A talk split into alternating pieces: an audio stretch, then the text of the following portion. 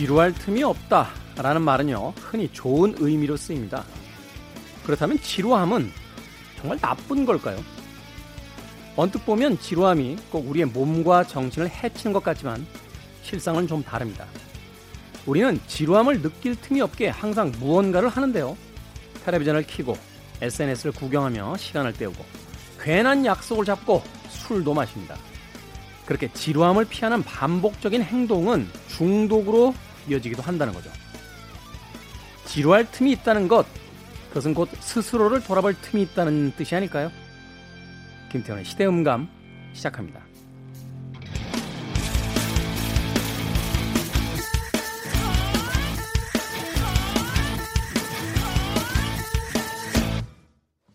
그래도 주말은 온다. 시대를 읽는 음악 감상의 시대음감 김태훈입니다. 여러분들은 주변 사람들에게 요즘 어때? 라고 물어봤을 때, 야, 할 일이 없다. 너무 한가하다. 라고 이야기하는 사람 혹시 보신 적 있으십니까? 어. 대부분의 사람들은요, 할 일이 별로 없어도, 아우, 바빠. 라고 이야기한다라고 해요. 한 조사에 따르면요. 한가하다, 할 일이 없다라고 이야기하면 내가 능력 없는 사람처럼 보일까봐 할 일이 없어도 바쁘다라고 이야기하는 사람들이 꽤나 많다라고 합니다. 우리나라는 사실 개발도상국에서 이제 선진국으로 향하는 그런 과정을 겪어왔기 때문에 기업과 산업체의 논리가 그 개인의 삶에 참 많이 투영이 됐어요. 그래서 한때는 사회적 가치였던 근면 성실 이런 것들이 개인의 삶에 가장 중요한 가치가 되기도 했습니다. 그러다 보니까요 어떤 일이 벌어지냐면 열심히 일하고 하루 쉬는 일요일에 너무 피곤해서 낮잠 한 시간 자고 일어나면요 자괴감이 들어요. 아, 나 이렇게 게을러도 되나? 뭔가 뭐 집안일이라도 하고 책이라도 하나 봐야 되는 거 아닌가? 막 이런 강박에 시달릴 때가 있습니다.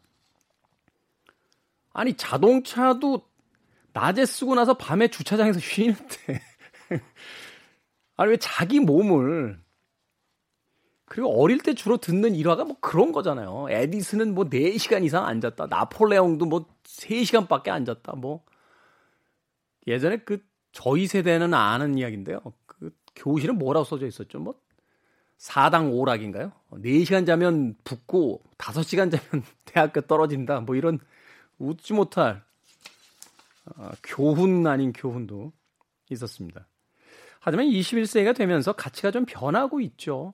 어, 유럽에서는 최근에 6시간 근무제를 어, 하자라고 주장하는 어, 움직임이 있다라고 합니다. 실제로 어, 중소기업을 중심으로 해서 6시간 근무제를 실험하고 있는데 덴마크인가요? 제가 아마 그렇게 들은 것 같아요.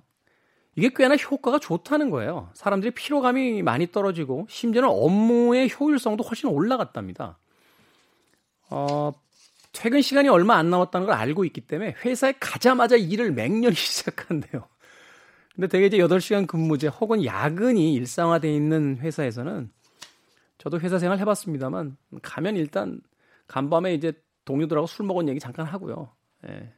화장실 한번 다녀오고 담배와 이제 커피 한 잔 들고 어, 시간 좀 보내고 그죠? 물론 모든 분들이 다 그런 건 아니겠습니다만. 뭐 주 4일제 근무해야 된다라는 움직임도 어, 과거부터 유럽에서 굉장히 많이 주장되고 있는데 이제 로봇 사회로 들어서면서 지루한 노동은 기계에게 맡기고 우리는 좀 더 다른 일을 해야 된다 하는 이야기가 낯설지 않게 들려오고 있습니다. 자, 지루함이라는 건 음, 어쩌면 지금까지 하던 일과는 다른 일을 할 수 있는 기회를 선사받는 게 아닐까 하는 생각이 들어요. 매일 하던 회사 일, 매일 보던 텔레비전, 매일 들여다보는 SNS가 아니라 아, 이제 비로소 하고 싶었던 일을 할 수 있는 시간이 되지 않을까. 여러분들의 인생에 지루함이 많은 시간이 많았으면 하면 좋겠다 하는 생각을 해봅니다. 예, 제 방송만 지루하지 않으면 됩니다. 네. 김태훈의 시대음감, 시대 이슈들 새로운 시선과 음악으로 풀어봅니다. 토요일과 일요일 오후 2시 5분, 밤 10시 5분 하루에 두 번 방송이 됩니다. 팟캐스트로는 언제 어디서든 함께 하실 수 있습니다. 남는 시간이 있다면 어디 이렇게 밀봉해 놓고 싶죠? 나중에 필요할 때 꺼내 쓰게. 짐 크로치입니다. In a Bottle.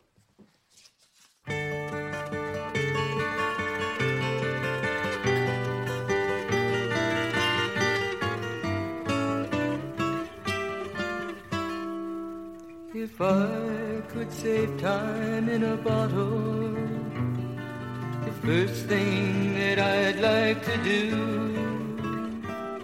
is to save every day till eternity passes away, just to spend them with you. If I could make days last forever if words could make wishes come true, I'd save every day a treasure and then.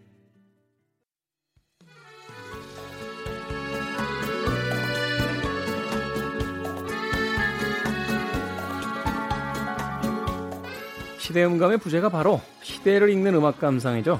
오늘 그 이름값을 제대로 하게 되지 않을까 싶습니다. 음악 중에서요, 어떤 음악이 좋을까 하다가 아마도 2020년에 대한민국을 가장 핫하게 달구고 있는 음악, 뭐 새로운 전성시대다라는 이야기도 나오고 있는데요. 바로 트로트가 아닐까 하는 생각을 해봤습니다. 자, 5월의 마지막 날 특집으로 준비한 시대를 읽는 초대석. 지금은 트로트의 시대. 트로트 가수 조명석 씨와 함께합니다. 안녕하세요.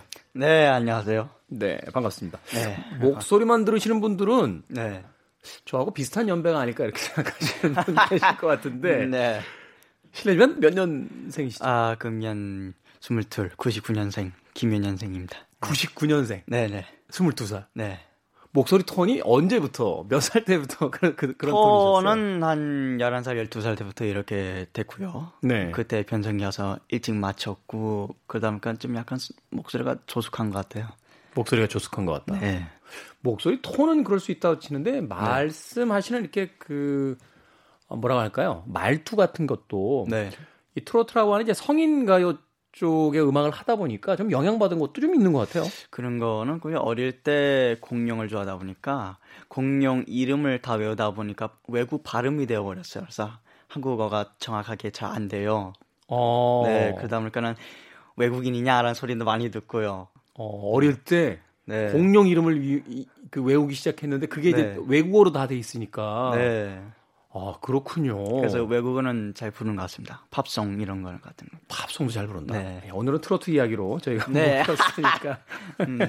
자 최근에 이제 트로트 시대다 하는 이야기 많이 네. 해요. 네. 그 문화평론가들 이런 이야기 합니다. 말하자면 이제 그 2020년대에 와서 네. 이것도 이제 대중문화니까 하나의 상품이잖아요. 네네. 소비할 수 있는 세대가 이제 40대, 50대 이상의 네. 성인층들이 이제 많다 보니까 네. 이제 트로트가 새롭게 이제 복권되고 있다 하는 이야기를 하는데 네. 어떻습니까? 그 행사라든지 최근에 뭐 코로나 때문에 이렇게 많이 다니진 못하겠습니다만 네. 공연장 같은 데 가면 월등히 작년 팬들이 많지 않아요? 그렇죠. 또 뭐 40대, 50대 더 있다면 한 80대, 90대 어르신들까지 저를 막 좋아해 주시고 또뭐꼭 응원해 주시고 사랑해 주시고 막 그러시더라고요. 80대 90대들까지. 네, 제 어. 증조 할머니보다도 연세 더 높으신 분들도 저를 많이 좋아해 주시더라고요. 연세 드신 분들하고 말씀하시기가 더 편해요? 네, 저 경로당이나 요양원 가면 재미난 얘기도 많이 하고 소통도 되고 하니까요. 참 즐거운 것 같아요. 네. 제가 좀 몰라서 여쭤보는 건데 네. 아이돌 그룹들 보면 이렇게 팬들이 팬레터도 보내고 네. 이렇게 선물도 보내주잖아요. 네. 어때요, 트로트 팬들은? 홍삼, 뭐 몸에 몸에 좋은 약 이런 네. 거 많이 주시고 하죠. 아직은 그런 약 드실 나이는 아닌데 네. 불구하고 네. 어 그런데도 주로 이렇게 네. 그몸 관리 잘 하라고. 네, 알겠습니다. 이야, 이게 또 새로운 어떤 그 세계가 네. 있군요. 저희들이 네. 너무 아이돌 중심의 어떤 대중문화만을 읽다가 트로트가 새로운 전성기를 맞이하면서 네. 트로트에 대한 이제 관심이 많아지면서 이제 이야기를 듣다 보니까 네. 조금 다른 부분이 좀 있는 것 같습니다. 음, 이 트로트 열풍 속에서 네. 사실은 이제 인기가 많아지면서 이제 가장 많이 하게 되는 게 행사, 공연 이런 네. 건데 또 네. 트로트가 유난히 이제 행사나 공연이 많은 어떤 음악적 장르잖아요. 네. 최근에 코로나 시기 때문에 조금 이제 주춤할 것 같은데 어떻습니까? 그렇죠. 행사나 뭐 공연 이런 거는 많이 줄었고요. 행사나 이런 거는 다 영상으로 찍어왔고요. 유튜브나 막 이런데 올려서 이렇게 하는 거죠. 영상 거의 공연이 있죠. 요즘에는요. 음, 영상 공연으로 주로 하게 된다. 네. 네. 그러고 보니까 이제 그 이 트로트 열풍에 가장 어떤 핵심에 있었던 프로그램이 하나 있잖아요. 아, 네. 그 미스터 트롯이라고 있는 그 프로그램이 이제 네. 어, 히트를 하게 되면서 이제 트로트 열풍이 불게 됐다라고 네 이야기를 하는데 네. 조명섭 씨는 이 프로에 나가보실 생각은 안 하셨어요? 오디션은 봤죠. 오디션을 보셨다. 네, 오디션은 아. 봤는데 실력이 안 좋았던 건지 잘 안 됐습니다. 떨어졌습니다. 아니 뭐 그게 흠은 아니죠. 그 네. 봄만 되면 들려오는 버스커 버스커 같은 경우도 제가 알고 있기로는 그때 처음에는 그렇게 좋은 성적을 못 냈었잖아요. 네. 그리고 또 가요제에 뭐 어떤 대상을 받는 사람들도 유명해지지만 네. 나중에 이제 대중음악계에서 그 스타로 성장하는 사람들을 보면 네. 그 오디션 프로나 이제 가요제 같은 데서 이게 대상이 아니었던 의외로 좀 당시에는 주목받지 않았던 사람들이 네. 또 스타로 올라오는 경우도 있으니까 네. 그게 꼭 절대적인 것이다라고 이야기는 할 필요는 없을 네, 것 네, 네. 같고 자 트로트를 하는 22살의 청년 참 흥미로운 지점이 굉장히 많을 것 같은데 많이 있는데 하루는 어떻게 보내요? 아무래도 이제 또래의 음. 친구들과는 좀 다른 삶을 살잖아요. 그쵸, 뭐, LP 듣기도 하고. LP. 뭐, 옛날 영화 보기도 하고, 드라마 보기도 하고. 좀 책도 읽기도 하고, 또 글도 쓰기도 하고. 다양하게 다 하는 것 같아요. 그러니까 옛날 LP, 그러니까 옛날 음악을 듣는 것까지는 제가 이해를 하겠는데. 네.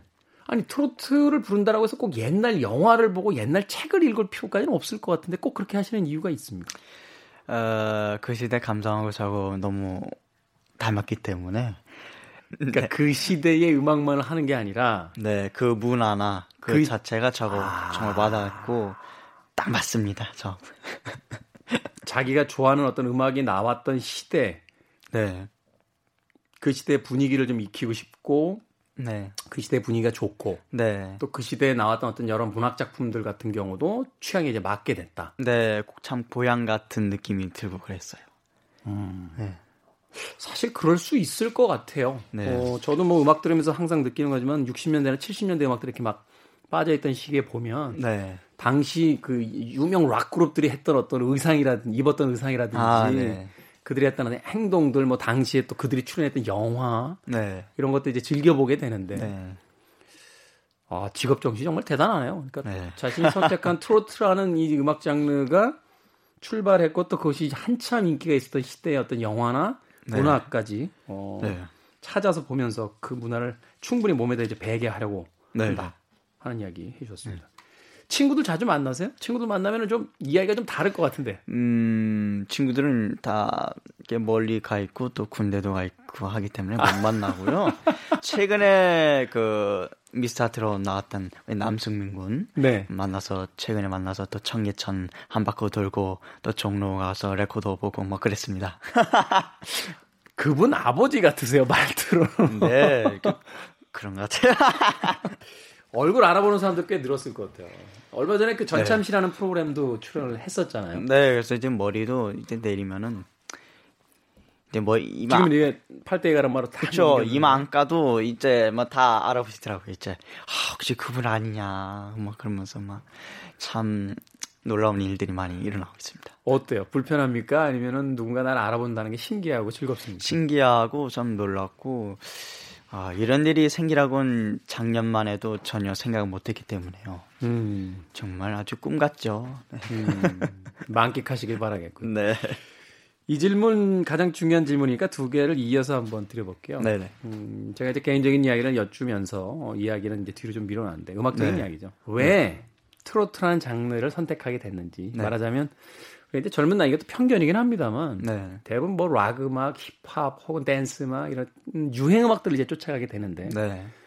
어, 그 나이 또래는 사실 그렇게 선호하지 않는 네. 트로트라는 장르를 선택했는지에 대한 것과 네. 트로트라는 음악이 가지고 있는 매력이 있다라면 네. 본인이 느끼기에 어떤 것이 가장 그 큰 매력인지 음 아무래도 우리 나라의 정서가 담긴 그런 애환이 담긴 가락과 또 애절 가사들이 또 이렇게 하나가 되고 음악이 되고 예술이 되고 하다 보니까 우리 정서상으로서는 다 이렇게 좀 뭔가 잘 맞는 거죠. 하다 보니까 그래서 젊은 분들도 그 느낌을 그 매력을 알아서 이렇게 또 듣고 하는 건 아닌가 이렇게 생각이 됩니다. 네. 조명섭 씨는 왜 처음에 트로트를 선택하셨어요?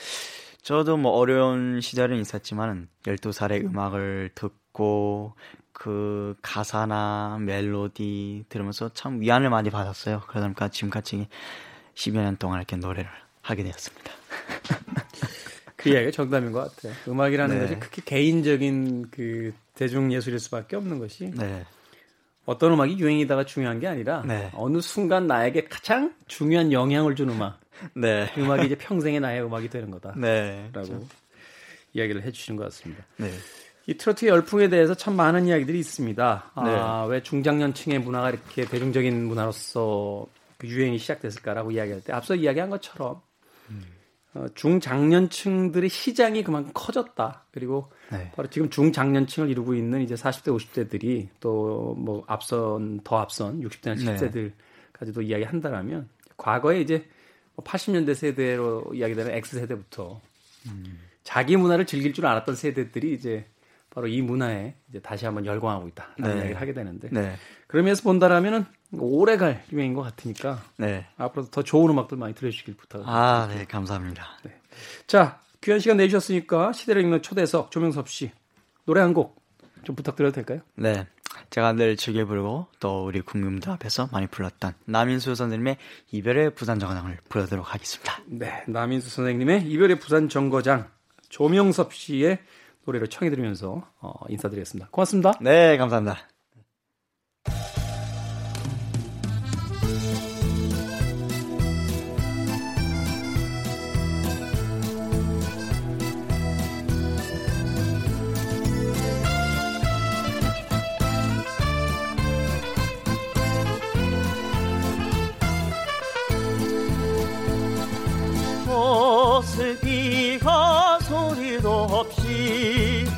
이별 슬픈 부사정거장.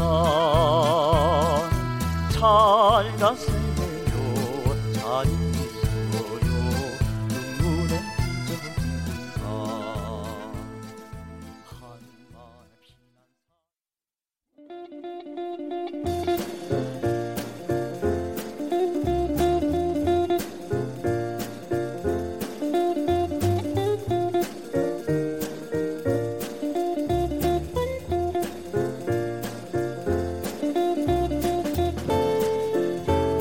매 시리즈마다 화려하고 독특한 액션 장면으로 화제를 모으는 영화가 있죠.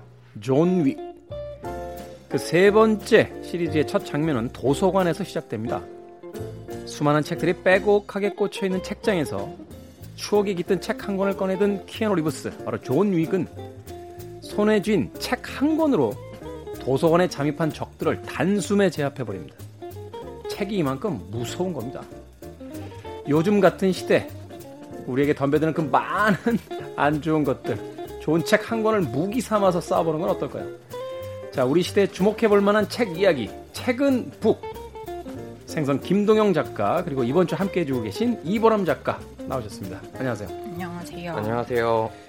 두 분은 영화 중에서요, 이 책이 등장하는 영화 중에 가장 인상적인 영화가 있었다면 어떤 영화가 있을까요? 저 영화 잘 안 봐서 잘 모르겠는데. 어, 저 같은 데도 팔려고 그랬는데.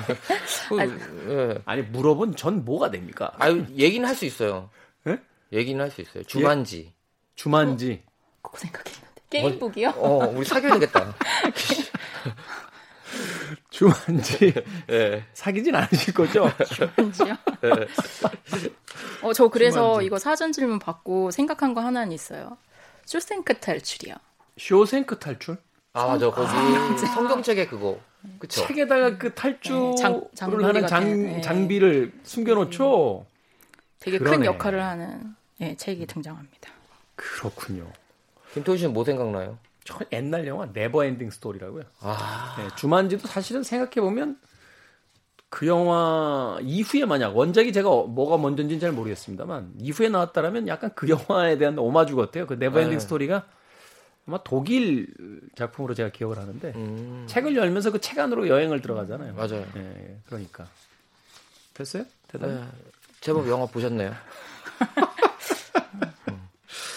자, 김태현의 시대음감, 우리 시대의 책 이야기, 책은 북. 먼저 이보람 작가님이 골라온 책부터 소개를 받도록 하겠습니다. 오늘 어떤 책도 골라오셨습니까? 네, 저는 헬로인디북스가 독립 출판물 책방이어서 그래도 독립 출판물을 한 권 정도는 소개해 드려야 될 것 같아서 독립 출판물로 가져왔고요. 네. 근데 어, 독립 출판물이 또 되게 다양해요. 기성 출판물처럼 되게 딱 이렇게 정형화되어 있는 책들도 있고, 아니면 뭐 이렇게 접지나 아코디언북이나 아니면 뭐 중철로 되어 있는 책들도 있고, 그래서 저는 좀 다양한 걸 보여드릴까 하다가 어, 서진 못드림이라는 어, 산문집을 가져왔는데 서지인 못드림. 예, 여섯 글자 제목이에요. 아, 네. 아 제목이요? 그게 전체다? 예, 서지인 못드림. 서지인 못드림. 네. 음. 어, 이게 일단 서, 뭐 제목이 어려우니까 좀 설명드리면 그 교수님한테 쓴 편지예요. 서신 형식이고 그래서 항상 모든 글에 안녕하세요 교수님 잠시만요. 안녕하세요 교수님 서지인입니다. 라고 모든 글은 시작을 하고 마침표에는 서지인 드림으로 끝나요. 네. 근데 이걸 다 못 드린 거죠. 그래서 제목이 서지인 못 드림이에요. 아, 그러니까 교수님한테 편지를 다 썼는데 네. 붙이지 네. 못한 편지들. 네. 이게 거의 350페이지 정도인데 한 100편 정도가 들어가 있는데 예, 그런 내용이고 이걸 고른 이유는 어... 아니 근데 책이 참 특이하네요. 우리가 그 과거에 옛날로 돌아가면 뭐 밤에 붙인 밤에 쓴 편지는 아침이면 붙이지 못한다라고 음. 이야기하면서 그 수많은 날을 연애 편지로 이제 지새운 어떤 연애꾼들에 대한 이야기들이 나오는데 이건 그게 아니라 이제 교수님한테 쓴 편지인데 네네. 붙이질 못했다. 네. 특이한 내용을 담고 있는데 책에 대한 이야기 좀. 네, 책은 일단 제가 이거를 선택한 또 배경을 설명을 드릴게요. 이제 시작합니다. 네. 네. 어제, 어제 도 그렇게 네. 해주셨죠? 네네. 어, 저 혼자 하는 건 아니고 또 다른 독립출판물 책방이 있는데 같이 팟캐스트를 하고 있어요. 근데 그거는 뭐 다양하게 뭐 자유롭게 우리 아무거나 있는 듯 없는 듯 뭐 운영하는 듯 마는 듯 운영하자 해서 느슨하게 하는 팟캐스트인데 코너 중에 하나가 독립출판물 만드는 사람들이 직접 자기 책의 일부를 낭독하는 코너가 있거든요. 네. 따로 뭐 모여서 녹음하는 것도 아니고 제가 뭐 메일로 좀 아, 녹음 파일 보내주세요. 그러면 핸드폰으로 녹음해서 보내주고 그럼 업로드만 하면 되니까.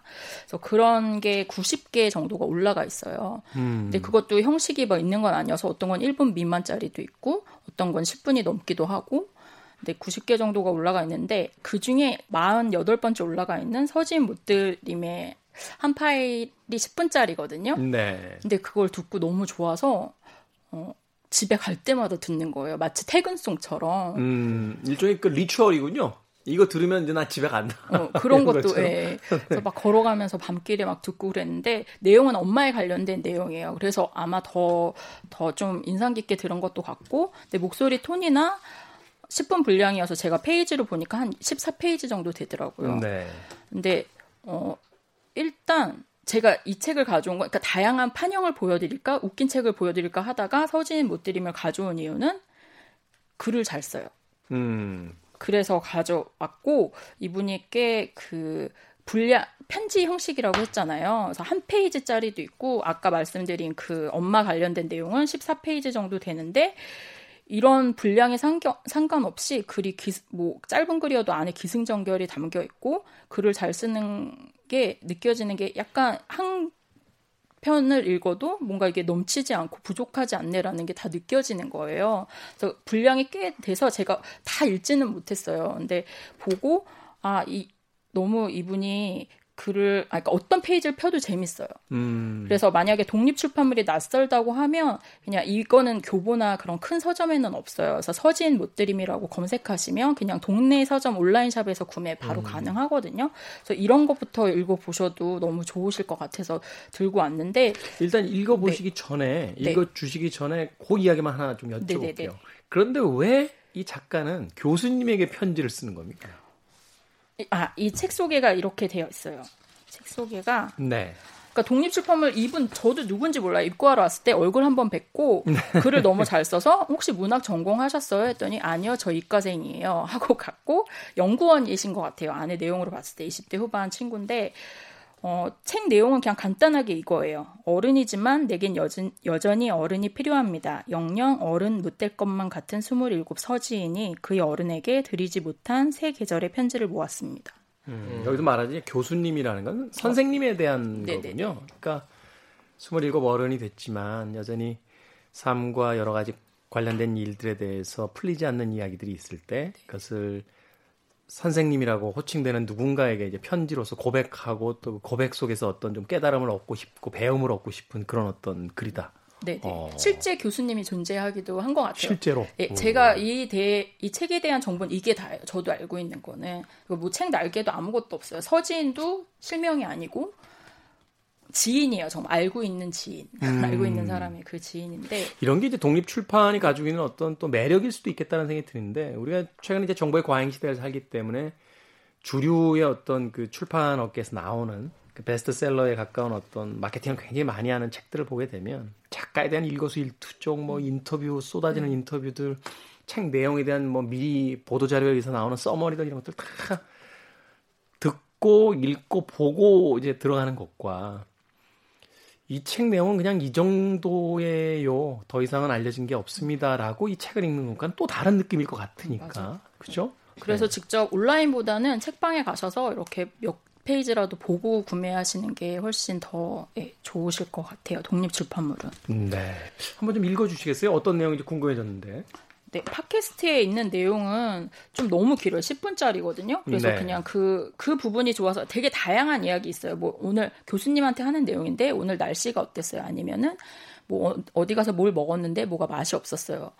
그또 유년 시절 얘기도 있고 대학교 시절도 있고 회사 내용도 있고 다양하게 있는데 가족 얘기도 있고 근데 요 편이 좋아서 요걸 더 읽어드리고 싶은데 내용은 그거예요. 엄마가 남동생을 낳을 때 출산할 때 신경을 좀 다치셨대요. 그래서 다리가 계속 안 좋으신데 점점 더 안 좋아지시기 전에 엄마라 엄마가 좋아하는 걸 같이 해보고 싶은 거죠. 딸이 딸이 근데 엄마가 예전에 같이 연극을 보러 갔을 때 좋아하셨으니까 이번에도 되게 막 검색을 해서 엄마가 좋아할 만한 걸 검색해서 같이 연극을 보러 가요. 네. 근데 그 읽으면서 알겠어요. 그 엄마들이 저녁에 외출하는 거 별로 안 좋아하시잖아요. 왜냐면, 그러니까 막 지금 나가야 되는 거예요. 나가야지 연극을 볼 수 있는데 엄마가 갑자기 아들 밥을 막 차리기 시작하는 거죠. 음. 엄마, 걔가 라면이라도 끓여 먹겠지 하는데 갑자기 묵국을 끓여요. 이걸 끓여놔야 제가 밥을 먹지. 그래서 엄마 빨리 준비했더니 묵국을 끓이고 나서 갑자기 쓰레 음식물 쓰레기를 막 담으시는 거죠.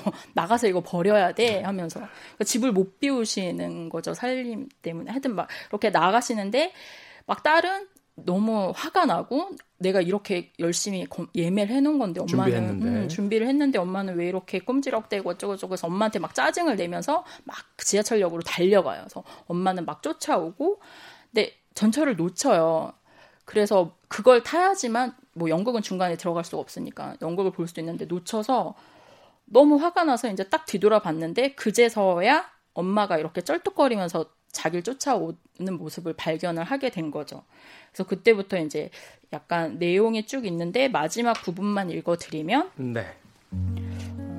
훗날 엄마가 영영 나를 떠날 그 순간에도 나는 지금처럼 엄마 얼굴을 마주하지 못한 채 이렇게 몇 발자국 떨어져 등지고만 있을 것 같다고. 하지만 그때도 오늘만큼 아프지는 않을 거라고 말이에요. 그렇게 집으로 돌아가는 길은 너무도 멀었습니다. 저는 훈훈한 묵국 냄새가 포근히 깔린 어둑한 집에 도착할 때까지 한 번도 뒤를 돌아보지 않았어요. 그날 이후로 엄마는 다시는 내게 연극 얘기를 하지 않았습니다. 그래요. 영영 얘기, 얘기하지 않았으면 해요. 서지인 드림. 음... 네. 이게 편지 형식인데 그냥 되게 다양해요. 일기, 자기의 일기일 수도 있고, 그다음에 아까 왜 교수님이냐고 물어보셨는데 맨 마지막 장에 그런 게 있더라고요. 이렇게 교수님한테 이런 이런 거를 몇 편 써봤어 그러고 친구를 보여줬던 친구가 이거 그냥 사랑 고백인데라고 하더래요. 근데 이 서, 글쓴이가 말한 거는 도대체 사랑이 뭔데 그냥 그 사랑은 뭐 정말 빨간색일 수도 있고 파란색일 수도 있는데 그건 아무 상관없다고 그냥 이렇게 내가 글을 쓰고 있는 것만으로도 자기는 만족한다는 걸로 예, 결론은 그렇게 마지막 페이지는 그렇게 적혀 있었어요.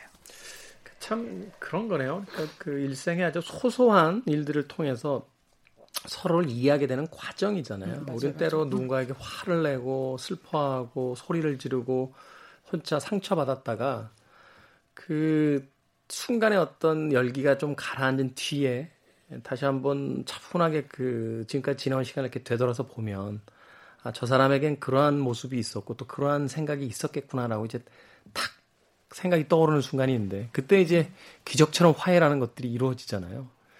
바로 그런 이야기들을 이제 아주 소소하게 네네. 그렇지만 아주 그 진솔하게 이제 적고 있다 이렇게 네. 볼수 있겠군요. 어, 또 정리를 너무 잘해주셔서 옆에서 계속 끄덕거리. 아니, 아. 그 얘기를 지금 해주셨으니까. 네. 네.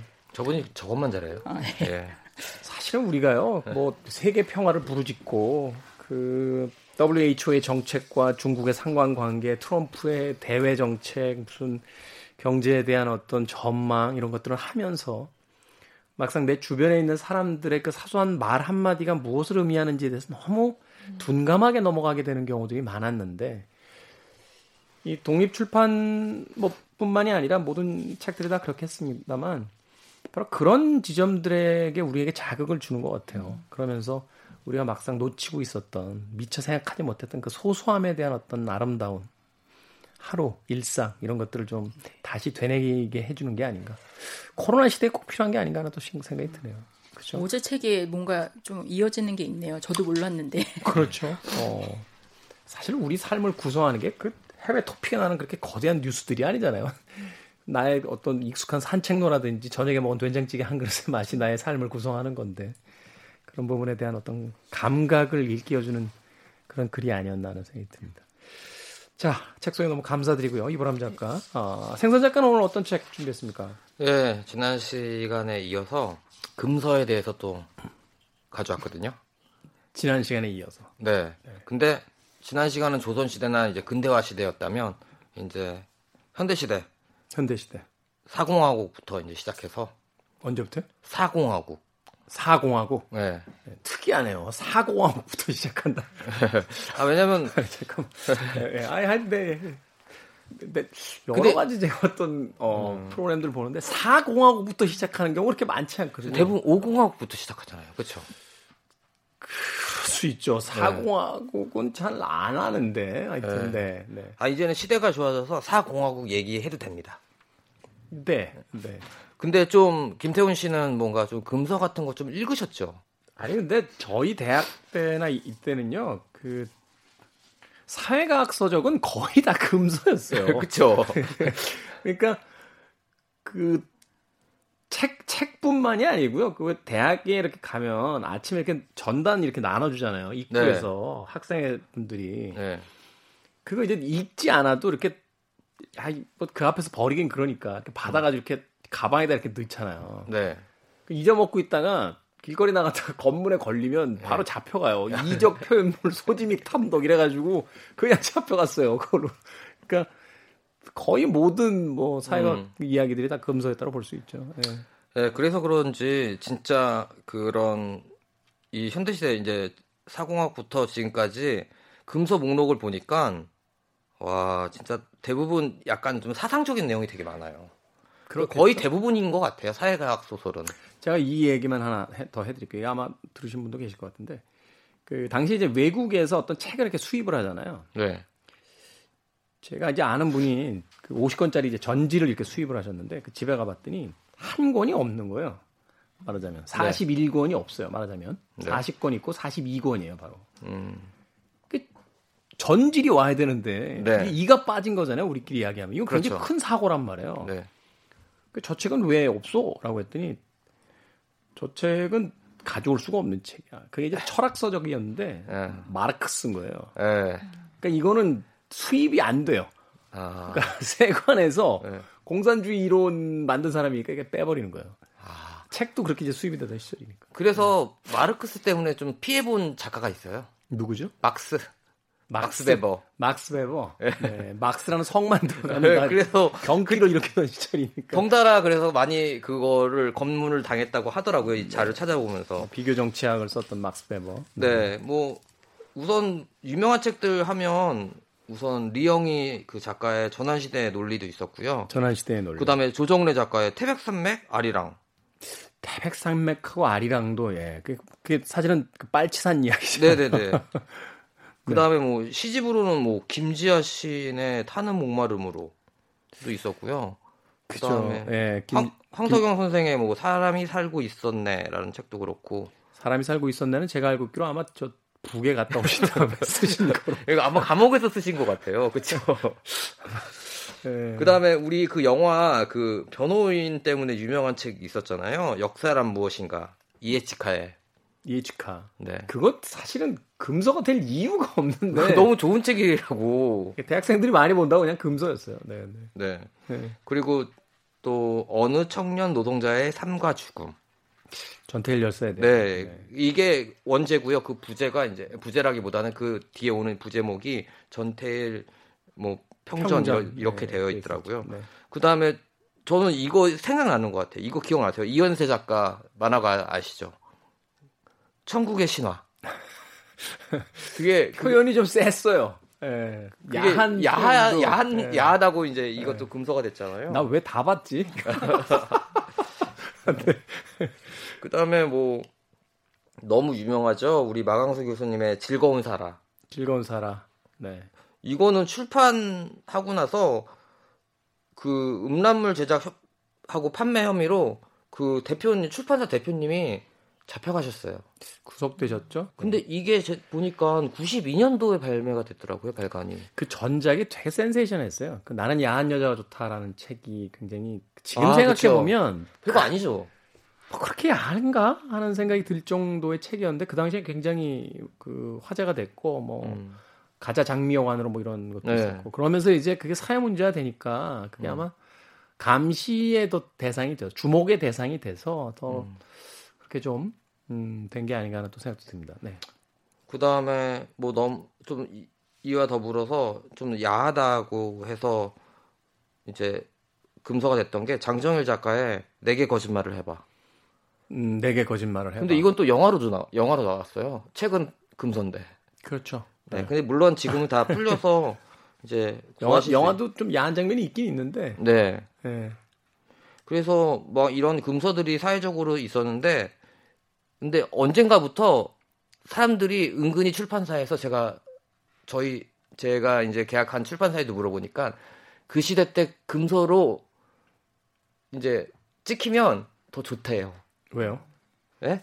사람들이 더 숨어서 많이 본다고. 네. 진짜 그래서 더 판매량이 늘었는데 그래서 출판사는 안 찍고 이제 해적판을 만드는 거죠. 그래서 많이 풀렸다고 하더라고요. 그 전에 제가 요 얘기만 하나 더 드릴게요. 그, 네. 그 당시 이제 야한 이야기들이 왜 이렇게 많았나를 네. 생각을 해보면 그게 그 말하자면 작가들이 일종의 반란이었어요. 아. 그 엄숙주의와 막 아무것도 못하게 하는 시대에 일탈하고자 했던 그 어떤 반항 같은 것들이 네. 오히려 지금 이제 더 그렇게 야하게 쓸 수 있음에도 불구하고 그런 책들이 별로 없잖아요. 그렇게 그렇죠. 쓰는 작가도 많지 않고 왜냐면 네. 자유가 있기 때문에 굳이 그렇게 할 필요가 없다라는 걸 아는 건데 음. 제 생각엔 그 당시 작가들은 그 숨막힐 것 같은 어떤 검열이라든지 표현을 억압하는 사회에 오히려 싸우고자 했던 게 아닐까 하는 생각도 좀 들고 네. 해적판 이야기 해주셨는데 왜 해적판이라고 하는지 아세요? 아, 몰라요? 그게 그 바람과 함께 사라지다를 쓴 마가렛 미첼이라는 작가가요. 네네네. 제가 알기, 알고 있기로 그 네. 굉장히 베스트셀러 작가인데 그게 이제 유럽에서 네. 특히 이제 북유럽 쪽에서 그게 허가도 안 받고 막 불법 판본해가지고 막 판 거예요. 아, 그래서 맞아요. 그 얘기를 막 했더니 선생님 책이 지금 북유럽에서 이렇게 되게 팔리고 있다. 그쪽에 이제 되게 노르웨이, 덴마크에 이제 바이킹들 살던 데잖아요. 그쵸. 해적들 아니야. 그래서 아, 그런 그런 해적 같은 인간들이 있냐라고 했다는 거죠. 네. 이게 일종의 이제 썰인데 네. 그래서 당시부터 이제 불법 복제품을 해적판이라고 불렀다라고 음. 하는 이야기가 예, 뭐 필요 없는 이야기였는데 아니, 기억났습니다. 네. 저 몰랐는데 그래서 저도 좀 궁금했었거든요. 어, 감사합니다. 그리고 이 명, 명대사가 또 나오더라고요. 의회 책에 의회 책에 이 금서에 대한 구절이 나와요. 어떤 모든 사람들이 그 책을 읽게 하는 최고의 방법은 그걸 금지시키는 거다. 어디 책에 나올 것 같아요? 어디 나오는 이야기입니까? 들어본 것도 같은데. 해리포터. 해리포터. 예. 어. 해리포터에 나오는 그 문구라고 해서 제가 자료 찾다가 예. 해서 좀 멋있더라고요. 사람들이라는 게 이렇게 참 묘해요. 오늘 뭐 이보람 작가님 나오셨습니다. 읽지 말라 그러면 보잖아요. 네. 읽으라 그러면 안 보고. 네. 부모님들이 숨겨놓은 책들은 꼭 보잖아요. 그리고 읽으라고 좀 교과서는 안 보고. 그러니까 정말 말씀하신 것처럼 하지 말라는 거는 계속 하는 경향도 있다고 합니다. 아, 그리고 짧게 제가 준비한 거는요. 이제 금서 이야기는 다 했고 네. 예전에 그거 기억나세요? 500원짜리인데 일본 만화들 그 이렇게 학교 앞에서 팔았잖아요. 네. 해적판 만화. 네. 일본 그거를 또 이제 스캔 만화라고 하더라고요. 음. 그러니까 번역만 대충 하고 스캔 받아가지고 한 이제 한 만화인데 예전에는 그런 이제 정식으로 이제 수입이 안 됐으니까. 수입을 하지 않고 일본 또 만화였기 때문에 그래서 그런 만화들이 되게 많았는데 이제 정식으로 이제 출판이 되면서 사라졌죠. 네. 네. 그래서 근데 요즘에 제가 이걸 찾아보니까 이, 이 당시에 나왔던 그 아시죠? 판본도 되게 작잖아요. 네네. 근데 그게 조, 조악스러워요. 그리고 책도 그 당시 이제 처음 나온 거예요. 왜냐하면 일본하고 우리나라랑 이제 그게 다르잖아요. 이제 왼쪽이고 오른쪽이니까. 그렇죠. 그, 읽는 방향이 다르죠. 책이. 그러니까 처음으로 제가 초등학교 때 그걸 보는 거예요. 읽는 방향이 우리나라랑 반대로 되는 거를 그때 되게 신기했던 것 같은데 아무튼 옛날에는 이제 몇십 년 전까지만 해도 이렇게 허가받지 않고 불법으로 저작권료를 지불하지 않은 만화들이 많았는데 또 요즘에는 시대가 변해서 웹툰이 또 이런 또 해적 웹툰이 많대요. 그러니까 원래 돈을 보고 이제 구독을 하는 건데 그거를 한 사람이 다 캡처를 해가지고 인터넷에다 뿌리는 거예요. 아 웹툰을 이제 화면을 사진을 찍어가지고 네. 야 그건 좀 아니다. 이거는 그래서 불법 복제품이잖아요. 그건 말 그대로. 진짜 제가 보니까 웹툰 플랫폼의 최대 적은 바로 해적판이라고 해가지고 기사가 떴는데요. 그러니까 제일 유명한 포털 사이트의 웹툰 방문권이 9억 명이 방문을 한대요. 근데 그 다음날 그런 해적판을 올리는 무료 그런 사이트에는 9억 명이 온대요. 똑같이. 9억 뷰가 나온대요. 그거 도둑질입니다. 아, 네. 여러분들. 그 뭐 큰 얘기 드리지 않겠습니다. 그거는 이제 개인의 재산권에 음. 대한 이야기니까. 네. 네 그거는... 또 요즘에 또 이제 이슈가 되고 있는 게 마지막으로 들으면 유튜브가 이제 유행하다 보니까 유튜브에서 쓰는 이제 그런 정보나든가 영상들도 이제 재가공되는 거잖아요. 그렇죠. 근데 아직까지 그거를 처벌할 방법이 없어가지고 지금 법안을 만들다고 만들고 있다고 미국에서 유튜브가 강력히 원해서 지금 하고 있다고 하더라고요. 그게 어떤 움직임도 있었어요. 그래서 이제 원 소스를 1차 창작자가 올리면 음. 이제 그 AI에 의해서 네. 누군가 그걸 이제 공유해서 새로운 창작물로 이제 그걸 변형시키고 2차 창작물로 이제 나가게 되면 네. 일일이 그걸 다 뭐 검사 받고 뭐 이렇게 하기도 복잡하고 그렇다 네. 또 검사 안 받은 거에 대해 추적하기도 쉽지 않으니까 네. 그 1차 창작자가 어 내 거 써도 돼 대신 쓰는 대신 로얄티 내야 돼라고 이제 계약을 맺히면 AI에 의해서 이 창작물이 2차, 3차 창작물이 될 때마다 그 네. 수익의 몇 퍼센트를 1차 창작물자에게 이제 주는 네네네. 이제 알고리즘을 지금 만들고 있다고 하니까. 그 음악 같은 경우는 진짜 만약에 제가 이제 방송을 하고 있을 때 뒤에서 카페 같은 데서 음악이 나오잖아요.